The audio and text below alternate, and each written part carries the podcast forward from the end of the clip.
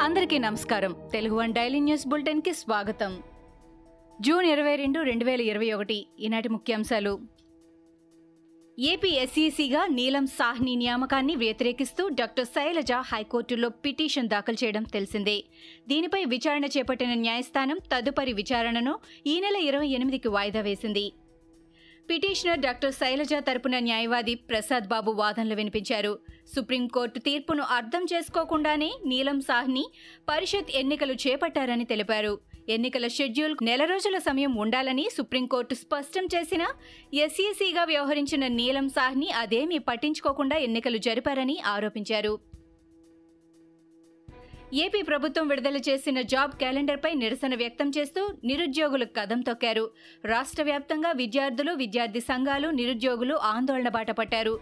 రోడ్లపై మానవహారాలు కట్టి పలుచోట్ల కలెక్టరేట్లు ముట్టడించారు. జాబ్ క్యాలెండర్ బోగస్ అని తక్షణమే ఉద్యోగ ఖాళీలను భర్తీ చేయాలని డిమాండ్ చేశారు.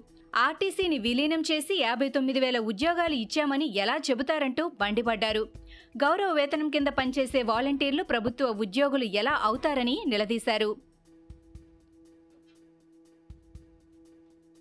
వైసీపీ నూతన ఎమ్మెల్సీలు లేళ్ళ అప్పిరెడ్డి మోషేన్ రాజు రమేష్ యాదవ్ తోట త్రిమూర్తులు ఈవేళ ఏపీ శాసన మండలిలో ప్రమాణ స్వీకారం చేశారు.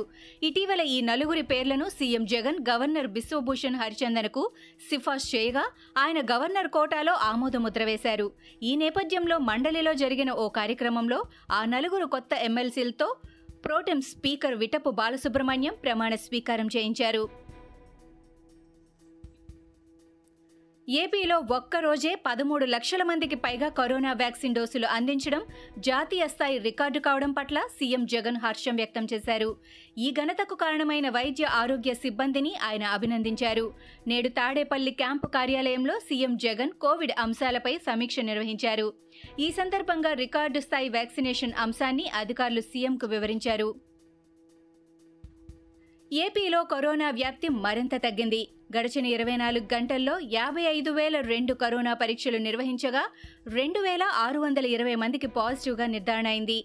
అదే సమయంలో రాష్ట్రంలో ఏడు వేల ఐదు వందల నాలుగు మంది కరోనా నుంచి కోలుకోగా నలభై నాలుగు మంది మరణించారు. ఏపీలో ఇప్పటి వరకు పద్దెనిమిది లక్షల యాభై మూడు వేల నూట ఎనభై మూడు పాజిటివ్ కేసులు నమోదు కాగా పదిహేడు లక్షల ఎనభై రెండు వేల ఆరు వందల ఎనభై మంది కోలుకున్నారు. ఇంకా యాభై ఎనిమిది వేల నూట నలభై మంది చికిత్స పొందుతున్నారు. రాష్ట్రంలో కరోనా మృతుల సంఖ్య పన్నెండు వేల మూడు వందల అరవై మూడుకు చేరింది. ఇటీవల ఆనందయ్య కరోనా మందుకు అనుమతి ఇచ్చిన ఏపీ ప్రభుత్వం కంట్లో వేసే చుక్కల మందుకు మాత్రం అనుమతి ఇవ్వని సంగతి తెలిసిందే. ఆ మందుపై అధ్యయనం కొనసాగుతోందని నాడు ప్రభుత్వం కోర్టుకు తెలిపింది. తాజాగా దీనిపై జరిగిన విచారణలో ప్రభుత్వం తరపు న్యాయవాది కోర్టుకు ఆసక్తికర అంశం వెల్లడించారు. ఆనందయ్య చుక్కల మందులో హానికర పదార్థం ఉందని తెలిపారు. ఈ పదార్థం కళ్ళకు హాని కలిగిస్తుందని తెలిపింది. ఉద్యమ సమయంలో తెలంగాణ భావజాలాన్ని నలుమూలలా వ్యాపింపజేయడంలో గూడ అంజయ్య ఎంతో పరితపించారని సీఎం కేసీఆర్ అన్నారు. గూడ అంజయ్య వర్ధంతి సందర్భంగా సీఎం నివాళులర్పించారు.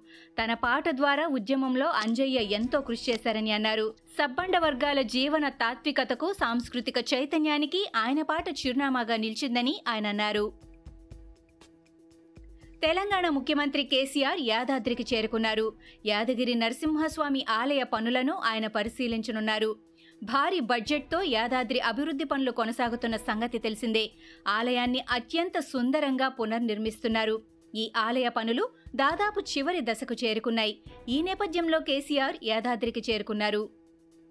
నేషనలిస్ట్ కాంగ్రెస్ పార్టీ ఎన్సీపీ అధినేత శరద్ పవార్ ఎన్నికల వ్యూహకర్త ప్రశాంత్ కిషోర్ మరోసారి సమావేశమయ్యారు. వారం రోజుల వ్యవధిలో వీరిద్దరూ భేటీ కావడం ఇది రెండోసారి. రెండు వేల ఇరవై నాలుగు ఎన్నికల్లో బీజేపీని ఎదుర్కోవడమే ప్రధాన అజెండాగా ఈ భేటీలు జరుగుతున్నట్టు తెలుస్తోంది. తొలుత జూన్ పదకొండున ముంబైలో శరద్ పవార్ నివాసంలో దాదాపు మూడు గంటల పాటు సమావేశం జరగ్గా తాజాగా ఢిల్లీలో అరగంట పాటు భేటీ అయ్యారు. మహారాష్ట్రలోని మహావికాస్ అఘాడి ఐకమత్యంతో ఉందని సంకీర్ణ ప్రభుత్వం పూర్తిగా ఐదేళ్ళు కొనసాగుతుందని శివసేన నేత సంజయ్ రౌత్ అన్నారు. ఆ కూటమిలో కాంగ్రెస్ పార్టీ కూడా ఉన్న విషయం తెలిసిందే. అయితే కాంగ్రెస్ భవిష్యత్తులో ఎన్నికల్లో ఒంటరిగానే పోటీ చేస్తుందని రాష్ట్ర కాంగ్రెస్ చీఫ్ నానా పటోలే చేసిన వ్యాఖ్యలు కలకలం రేపాయి. అలాగే ఆ కూటమికి బీటలు పడుతున్నాయని విమర్శలు వస్తున్నాయి. దీనిపై సంజయ్ రౌత్ స్పందించారు. ఇవి ఈనాటి ముఖ్యాంశాలు. మరికొన్ని ముఖ్యాంశాలతో మళ్ళీ రేపు కలుద్దాం. ఈ షోని క్రమం తప్పకుండా వినాలనుకుంటే మీరు ఈ షో వింటున్న ప్లాట్ఫామ్లో కానీ లేదా Google podcast Apple podcast Gaana మరియు ఏ ఇతర పాడ్కాస్ట్ యాప్లోనైనా సెర్చ్ చేసి సబ్స్క్రైబ్ అవ్వండి. కొత్త ఎపిసోడ్ వచ్చినప్పుడు మీకు అప్డేట్ వస్తుంది. అంతవరకు సెలవు నమస్కారం.